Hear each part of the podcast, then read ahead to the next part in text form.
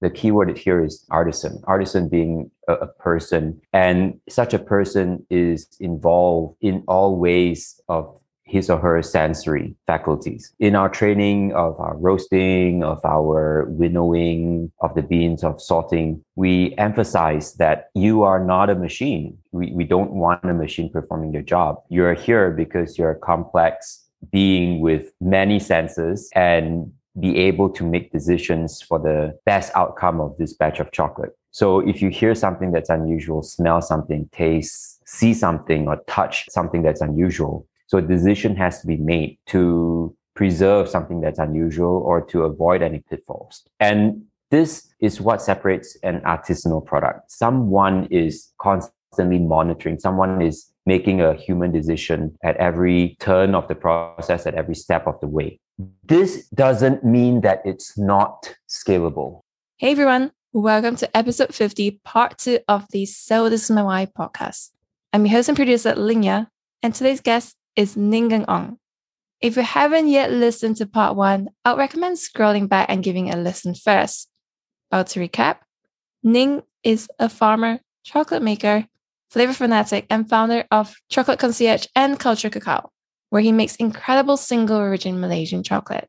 In the past episode, we talked about how he first went from coding to making chocolate and his experiences living with indigenous communities that involve, well, tigers, and a murder. In this part two of Ning's episode, we get a little bit more technical, talking about fermenting cocoa beans for 71 days and how one batch of chocolate he made isn't something he can sell, how he creates signature chocolate flavors like asam laksa and nasi kerabu, his advice for aspiring chocolate makers, and yes, you can do it too. And finally, what flavors he would recommend first time buyers or anyone really to purchase from Chocolate Concierge. So, are you ready for part two of Ning's story? Let's go. Welcome to the So This Is My Why podcast, where we talk to people about their whys and how they turn them into realities to inspire you to live your best life. And here's your host, Ling Ya this is something that I found very interesting that fermentation is such a critical part in allowing the signature flavors of the chocolate to come out. And it sounds very much like fermenting beer or wine, where the cocoa beans take on the regional terroir. So I was wondering if you could share a little bit about how the environment influences the flavors that you get from the cocoa beans.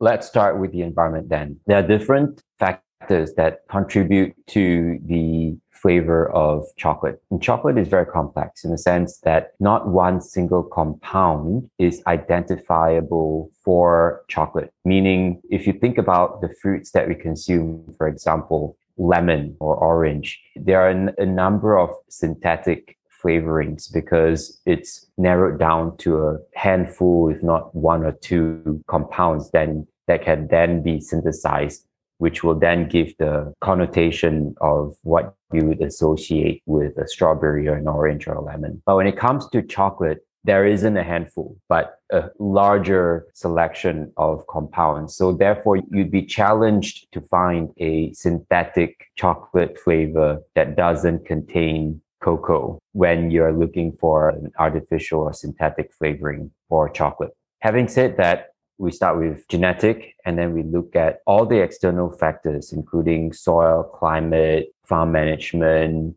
water management, fertilization programs. Once the pods are harvested, we look at post-harvesting process. The drying process does have a significant impact on flavor as well. Fermentation and drying, and to an extent, the storage of the beans once it's dried, we call that post-harvesting. Once all of this is done, we have a cocoa bean that is then transported to a chocolate maker's facility. And from there, we have the sorting, roasting, winnowing, yada, yada, grinding, refining, tempering, molding, and the rest to get us closer to a bar of chocolate. So I've heard you say before that you are fiercely unblending. So I wonder what you mm-hmm. mean by that and how you came to that. The starting point of why I'm making the chocolate in the first place is because I want to taste something that is as close as I can get to the growing conditions that is expressive of the terroir. And another way of saying that is I want more terroir transparency in the chocolate that I make.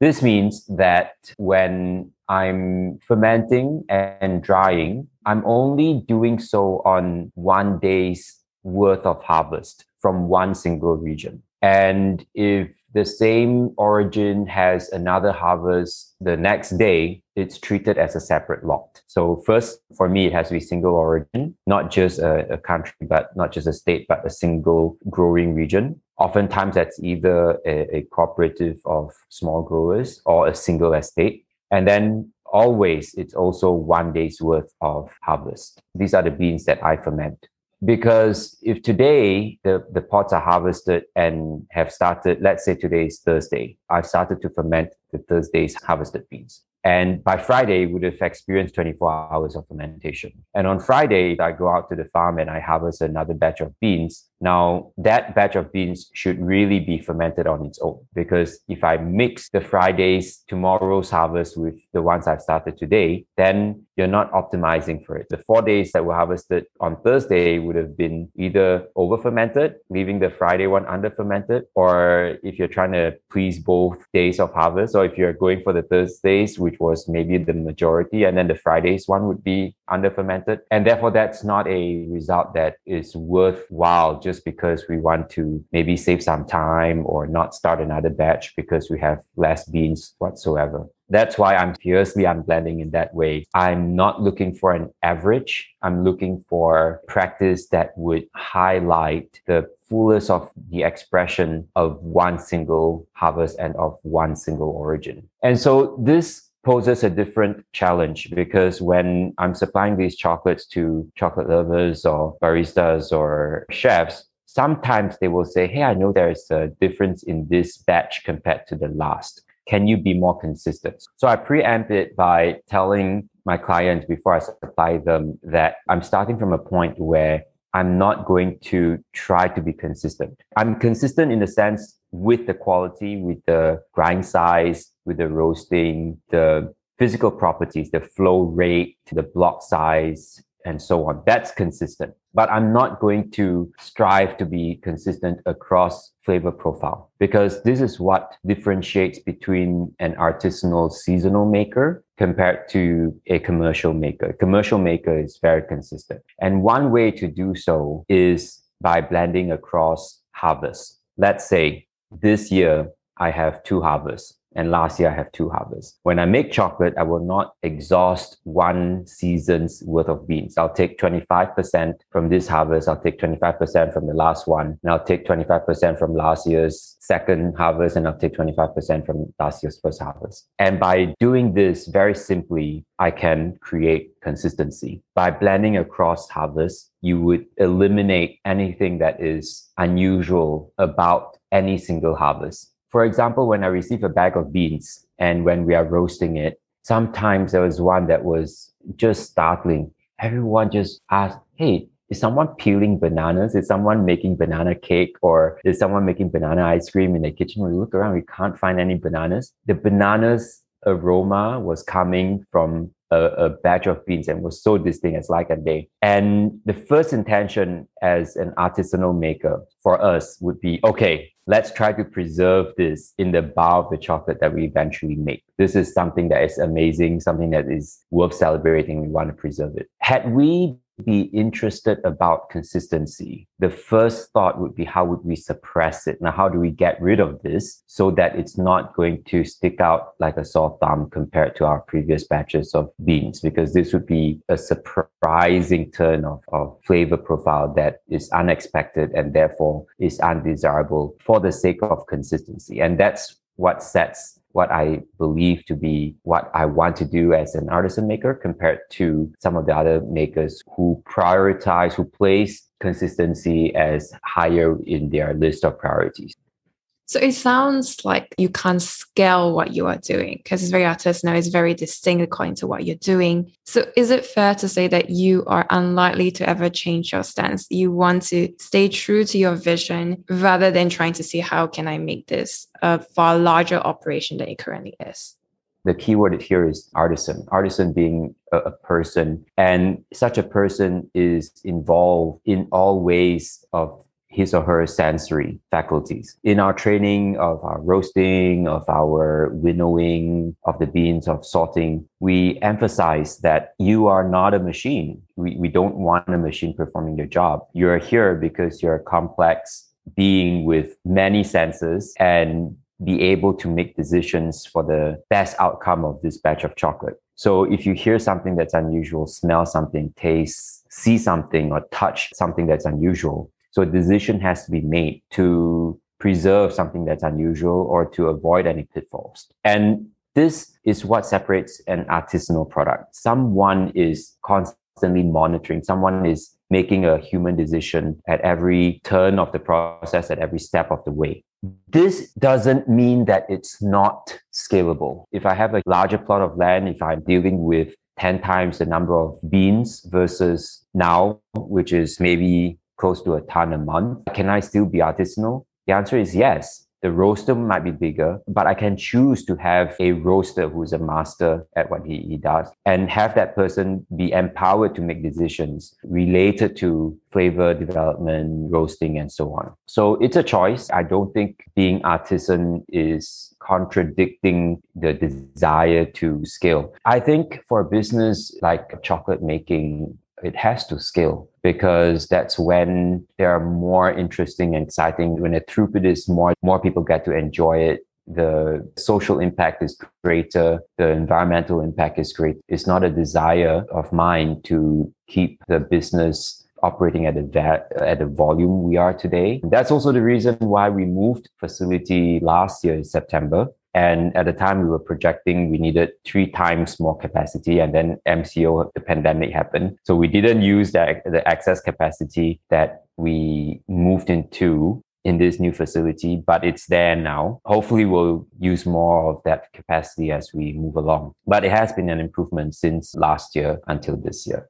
One of the things I notice about the fermentation process that you're involved is that you also really play around with the time from the standard six days all the way up to, I believe, 71 days. I just wonder, you know, uh, what kind of impact those number of days add to just the flavor. And you've said before that even 71 days, you thought you could go beyond that. In which case, how far can you go? Because the longer that you ferment it, increase the chance of it being exposed to something that you don't want and contaminate whatever it is that you're fermenting?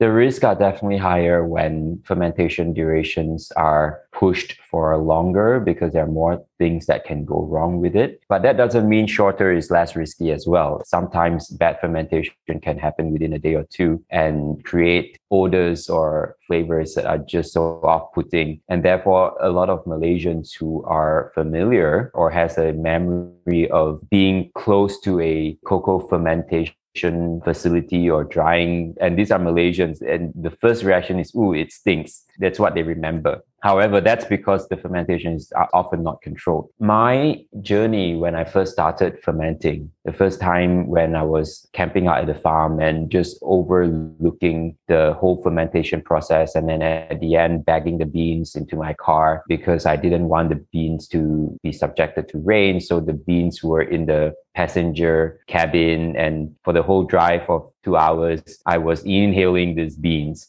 And because the fermentation when I first started wasn't the best, I vividly recall having to wind down the window because it was so strong smelling. It was sour and it smelled very strong and not in a way that is pleasant, very musky, like a sourdough that has been forgotten in a closet and found again in a week. You know, that kind of really funky aroma. And then eventually we discovered that by changing the parameters of fermentation and changing the vessel, by changing the material that the cocoa beans are in touch with to oak, and just by tweaking these little things, now the cocoa beans, I kid you not, smell like honey. My last farmhand was like, yeah, it's like, boss, ini bau macam madu. I said, yes, that's right. It smells really good. It smells like maple syrup, like honey, and some fermentation smells like beer brewing or good sourdough. like a bakery. The difference is day and night, so much so that when I made these changes, when I was transporting the beans, I would wind up the window and I would be happily driving over the hour and a half, two hours and inhaling this aroma.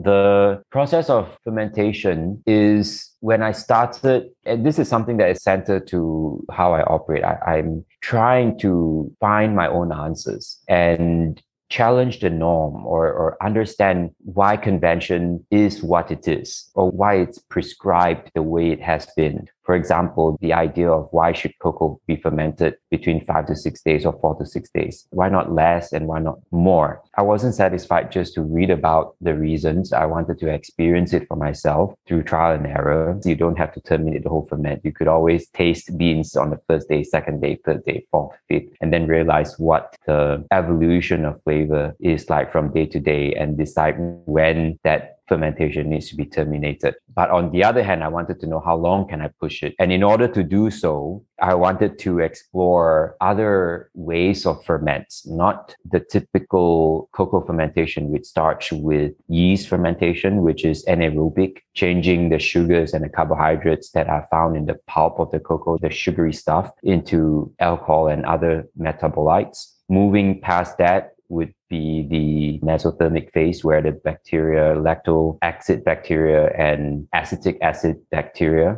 AAB and the LAB predominantly then converting the alcohol and some of the metabolites from the yeast fermentation into other components that give rise to enzymes encroaching into the interior of the bean through the membrane. And these enzymes are then responsible for breaking down the long chain carbohydrates within the bean and the long chain protein. Groups of enzymes that are then doing this are the protease, for example. And this is where it's good to understand that the cocoa fruit produced this bean not so that humans can have chocolate. The beans are produced so that the tree can propagate itself. The seed of the cocoa, what we call bean is really a seed, is technically a store of energy. And it has to be undesirable so that animals don't bite into it and don't end up consuming it. And if they do, it's not going to give them much benefit. So this bean is so densely packed with energy that it's not often accessible to our digestive process. And this enzyme, and therefore, because it's not accessible, it's not desirable, the raw bean in, terms of flavor, because our body is signaling to us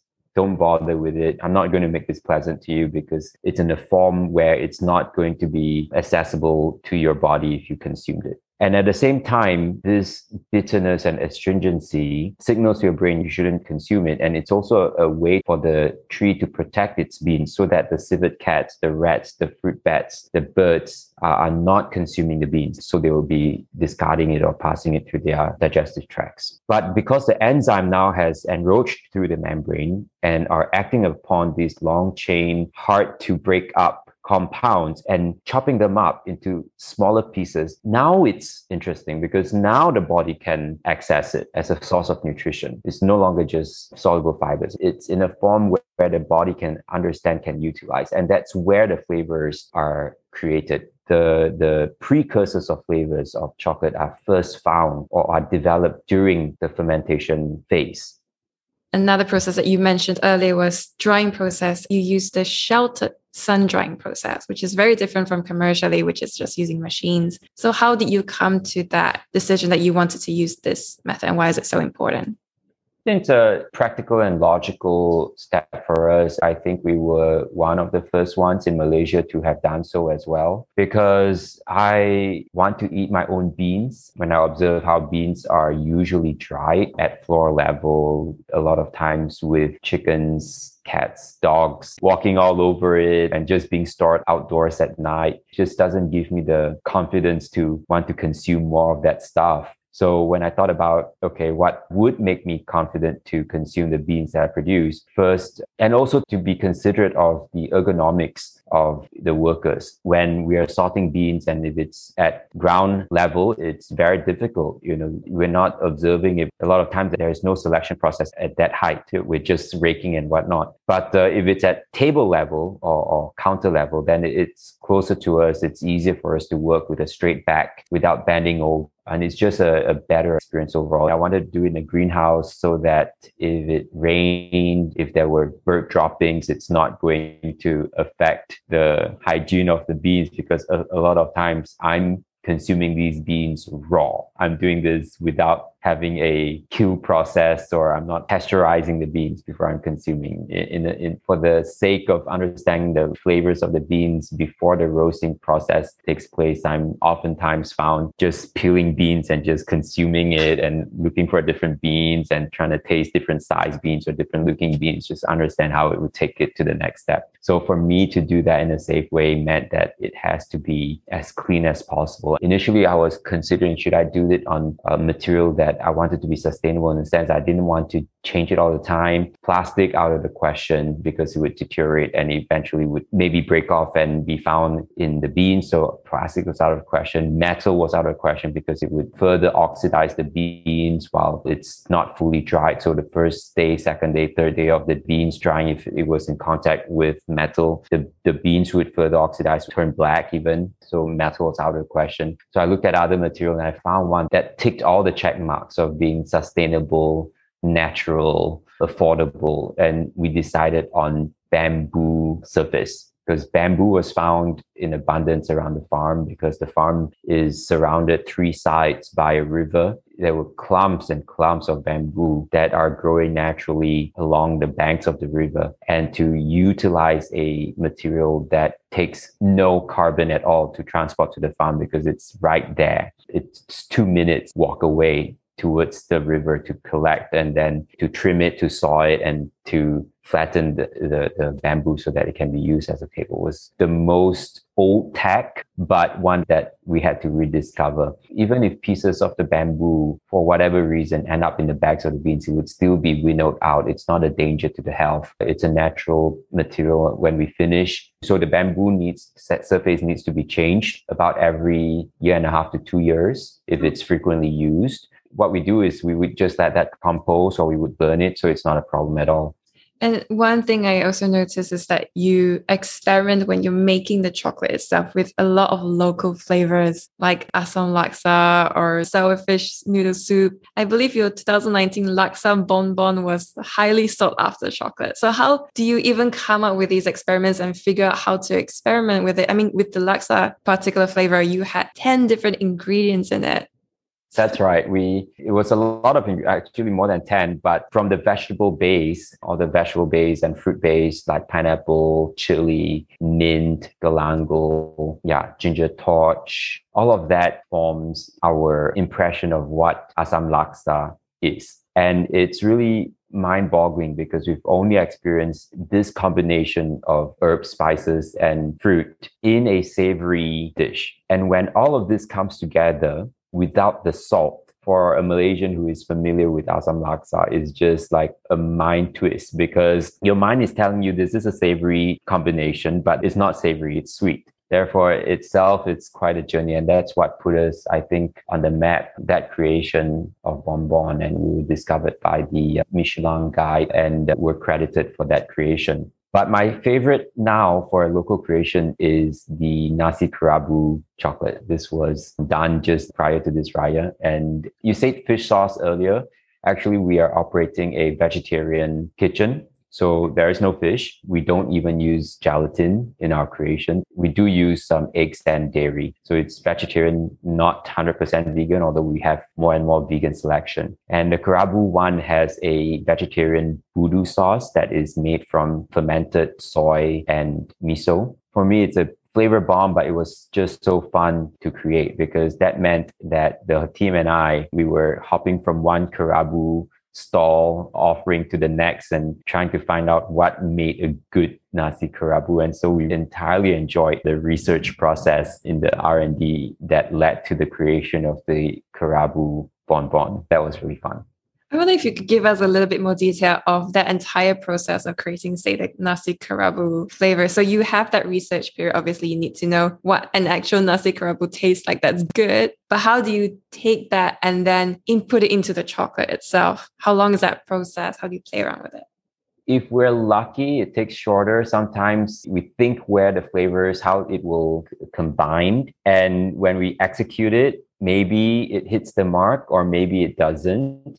Before we embark on such a testing, sometimes it's very hard to tell how many iterations we would need to go through before we have something that we're happy with. And sometimes you nail it on the first try. Like I wanted to do a rock melon bonbon. I wrote the recipe and on the first try, nailed it. And uh, then sometimes everyone's like, wow, this melon bonbon is like such a burst of fresh melon. And it's like, wow, okay, fantastic. But that's the exception, not the norm. I think about not just the flavor in the combination of the pairing, but also the weight of each of the component. The textural weight has something to do with the fat content of each component, the viscosity or the fluidity of each of the component, and visually what we want to see when we have that chance. You know, a lot of people, they just pop the whole chocolate into the mouth. They don't even take a bite and take a look. But on the rare occasion, if someone does that with the kerabu, they will find a blue layer, which is actually colored naturally with bunga telang. So the bunga telang actually does nothing in terms of flavor. It's there just because in case someone bites in, they will going to they will find blue that is consistent with what we associate with a nasi kerabu. And then they would find a kerisik and then they'll find a layer of the budu sauce, which is dark brown. So a lot of times, a lot of thought has been poured into it. And all of this has to happen in the format of a 10 gram bite size gem. And sometimes the team just hate it because they're like you're doing like 20 steps and someone just pops it without much thought and then their comment is i don't like this nasi kerabu it's too weird you know? But i know why i'm doing it. So it's important to understand that a lot of times you're creating these recipes that really are it's so complicated but at the end it's not everyone's cup of tea. So you have to be your own judge don't let anyone tell you what you should be aiming for. For me, if 10 customers tell me this nasi kerabu sucks, but I think, oh man, this is the bomb, I'm still going to feature it. But I'm not so dumb. I'll still give these chocolate lovers what they like, the classic. That's why I'll never remove the classic range, which is to me very boring. The hazelnut milk chocolate is like the tried and tested and then the salted caramel combination which is so done like 2015 but people are like ooh this is a great combination salted caramel with sea salt. Ooh this is so innovative yawn. But it works. And this is what's fun about a tasting. And the next phase of what we want to do is to provide a tasting experience that is tailored. Therefore, I'm not going to give the same menu. I'm not going to walk myself into a wall. And therefore, when I'm providing chocolates with my collaborators, researchers in the cocoa board, I take note of each individual's preference. To certain individual, I will provide for tasting a dark bar, 70% and above. But to other individuals, although they are in the cocoa industry, I will provide a milk chocolate bar, still a single origin in the sense of the cocoa. The cocoa are all from one single origin, but then I'll make it to a sweeter form, but also include the dairy components so that it's going to take off some of the stringency, the fruity acidity that's associated with cocoa or fine cocoa and give an experience that is closer to what they expect or what they would think of when they think of a chocolate confection. Be consistent with that that for them. Sometimes when we are sitting down and doing a tasting and there are certain feedbacks that are not favorable to what you're doing because some of this comes to preference. And in a tasting, we, as much as we can, design it in such a way where the preference always comes at the end. We don't start with preference. When we're evaluating cocoa, what are the physical, the objective truths about the tasting? And for cocoa, we look at the cocoa intensity, we look at the acidity, we look at the stringency, bitterness, we look at the complexity, and then we look at the finish, which is how long it lingers on the palate. And these are objective truths. If the panel comes together and does a benchmark, meaning we all agree on this chocolate as being rated this way, then the rest of the samples will be rated in relation to the benchmark.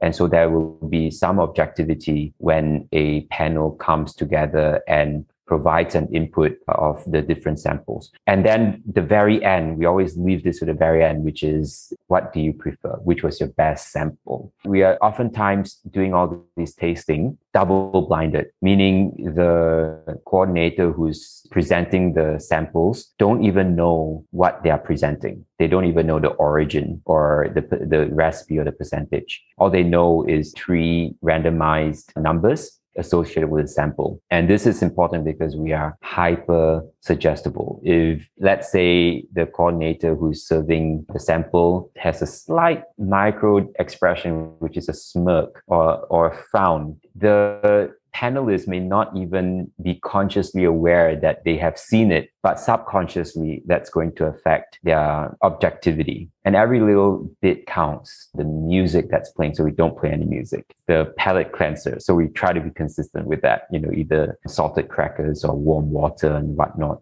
it's not ideal in the sense that a lot of our panels, we're not doing it at a staggered time because a lot of times in such an event, we schedule a start and end time that everyone is together. But we try to make it so that they're not influencing each other too much in the sense that the results are only discussed after everyone has a chance to taste.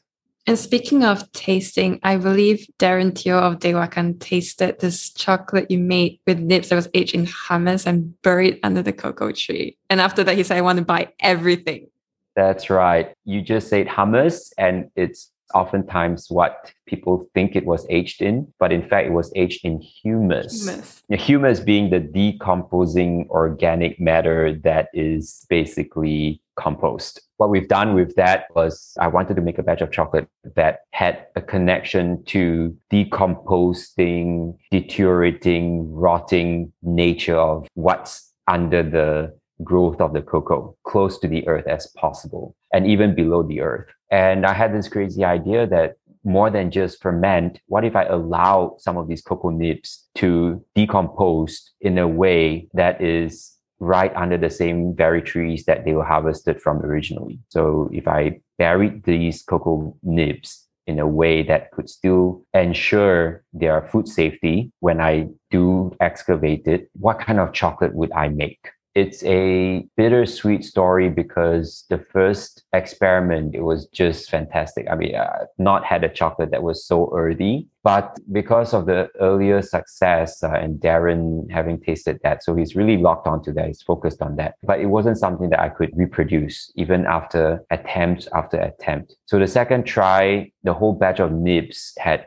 growth on it that was orange colored like warning orange you know if you're like driving by the road and you see these cones that tells you don't go there, that colored fungus was growing on the nibs. But that didn't put me off. So when I was faced with the nibs that had all these orange colored cauliflower that have sprung up from it, my initial thought wasn't, oh, let's throw this out. My initial thought was, oh, what kind of chocolate would that make? So I made a chocolate out of that. And I still have a block of it, which I chip, chip away at once in a while. But I can't, in good conscience, sell because I know that when fungus is orange colored, it's often associated with a bad mold and there is very dangerous aflatoxin that can accumulate in the central nervous system and this is how people get into trouble health wise and you don't know this in the short term but if you're consuming this in the long term this is how it's going to show up in, in your health so i can't sell it so it's there and i'm eating it and fine no no no i think i'm I, I think i'm nuttier by the day because of this it, if I die an early death, please have the post-mortem people do a check on aflatoxin. It's probably going to be the death of me. But because it's so unique as a taste that I can't think of using it because yeah, I can't do it. I'm probably going to end up eating my whole supply. What is the taste then? You said it was very unique. Oh, now with that question, you know what's going to happen? I'm going to go downstairs. I'm going to eat another it. chunk of. I'm going to eat another chunk of it. It's been a while since my last nibble but it has not one where you would traditionally think of as mushroomy because mushroomy is an earthy taste. So it has that deep wooded earthiness. But on top of that, there is this cheesiness as well, not too far off from a cheddar. So if you can imagine wood, cheddar, and then add to that a little bit of a funk, that's how that chocolate is. I'm just gonna have it again. I'm, you're not having any of it unless you unless you swear that you'll spit it out. So yeah. that block is labeled myco, as in like mycon, like yeah, mitochondrion. Um, anyway, it, it, it says do not eat unless you're Ning on the label. do not consume unless you're Ning. Yeah, it's still there. Did you ever doubt yourself when COVID hit? You know, right before COVID hit, I was at the brink of burnout. I was frantically hiring. I needed to replace myself in more capacities than one. I think I secretly wished for the world to stop. And then I got my wish. so, MCO version one was in effect a holiday. I was like, fantastic. My to do list is getting shorter by the day. I'm getting to sleep more. I'm getting to be physically active, healthier, have some semblance of a work life balance. But then at the same time, the business wasn't doing so great. The demands totally fell off. And that couldn't come at a better timing for me because I was just going to ramp up in terms of my hiring. So I froze all of that hiring process. So I didn't take on more financial responsibility that I couldn't handle during that time. And in hindsight, that was a blessing. Had I been faster, more efficient in the hiring, I would have been in trouble. So all you procrastinators out there, it's not all bad news. Then as it dragged on and this closing of the economy and opening and closing and opening and cinemas just not able to come back and the tourism just dead in the water right now for a year and a half. It hasn't been the most helpful, but we're looking to pivot. So technology is one that I will be looking to in the short term to medium term. Having said this, I don't have a digital presence. I don't have an online card. It's a big problem for me, which I want to address. I noticed um, like anyone who wants to buy has your personal number.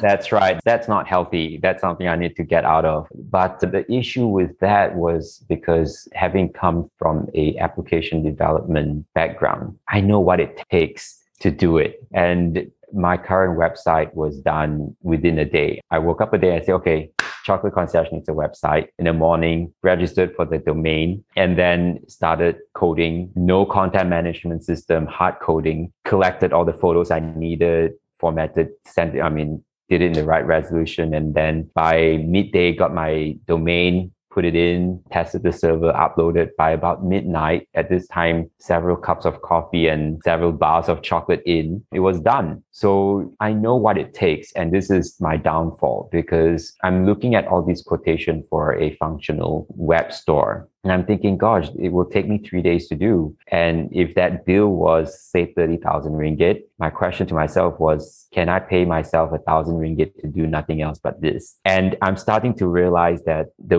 the willingness to embark and to do something and the ability to clear one's palate in order to do so are two separate things. So I just need three consecutive undisruptive days to do that, which for now, a year in, I have not encountered. I can't give myself three days of without interruption. So it's something that I have to come to terms with that.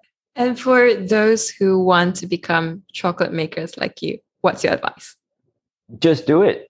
Just do it. Start somewhere. You know, ask the question what makes you roll out of bed? What gets you excited? What flavors are you looking to tingle your senses? And roll with it. One thing about chocolate is that it shouldn't be or at least I don't take it too seriously. It can be taken very seriously, but at the same time, you give that to a two year old and they are automatically experts about what chocolate they love at every stage of someone's culinary or gourmet journey. You know, they each have their preferences going forward. So just do it and, but know that a business is more than just making chocolate. If you want to run a business, it's this other things. It's the accounts, the finance. Do you enjoy doing that? If not, how are you going to outsource it? Who are you going to outsource it to? HR, hiring, firing, training, sales, logistics, storage, and then certification chocolate making as a business is not too different than any other business. It has the same components. You need to hire managers, middle managers. You need to hire cooks, chefs. You need to have a facility, which meant you need to be scouting for the best rent you can get. There's utilities and all these things that an entrepreneur or startup has to deal with. It's not too unique in that sense. But if I have to say anything, it's rewarding if you love chocolate and I eat chocolate every day, but moderation, moderation, no more than two bars, no more than 10 bonbons. Yeah.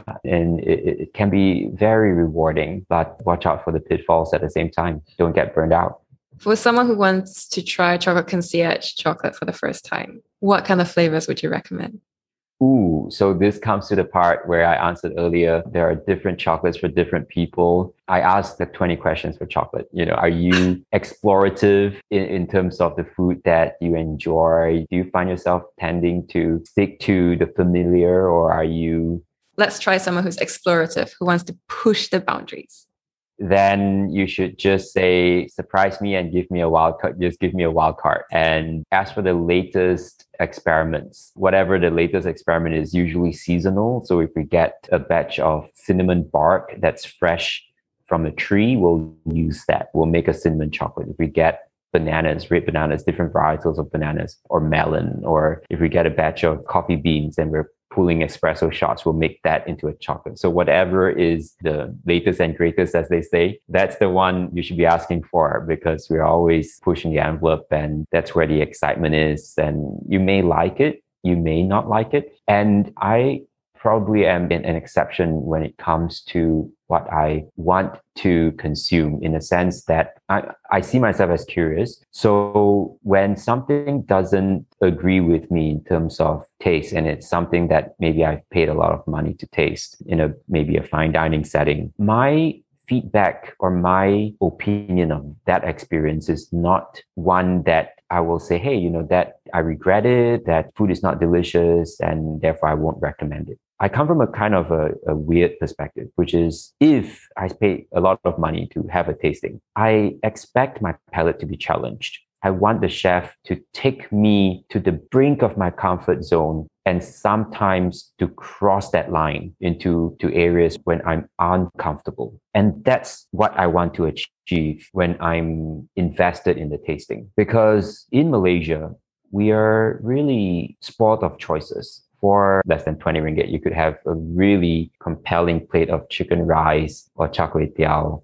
or bak kut or nasi lemak and things that are so cozy and familiar and pleasing. So what's the incentive if, if, if you want to just enjoy something that's in front of you and just have the most lip smacking experience? You don't have to reach deeper into your pocket for that, you know?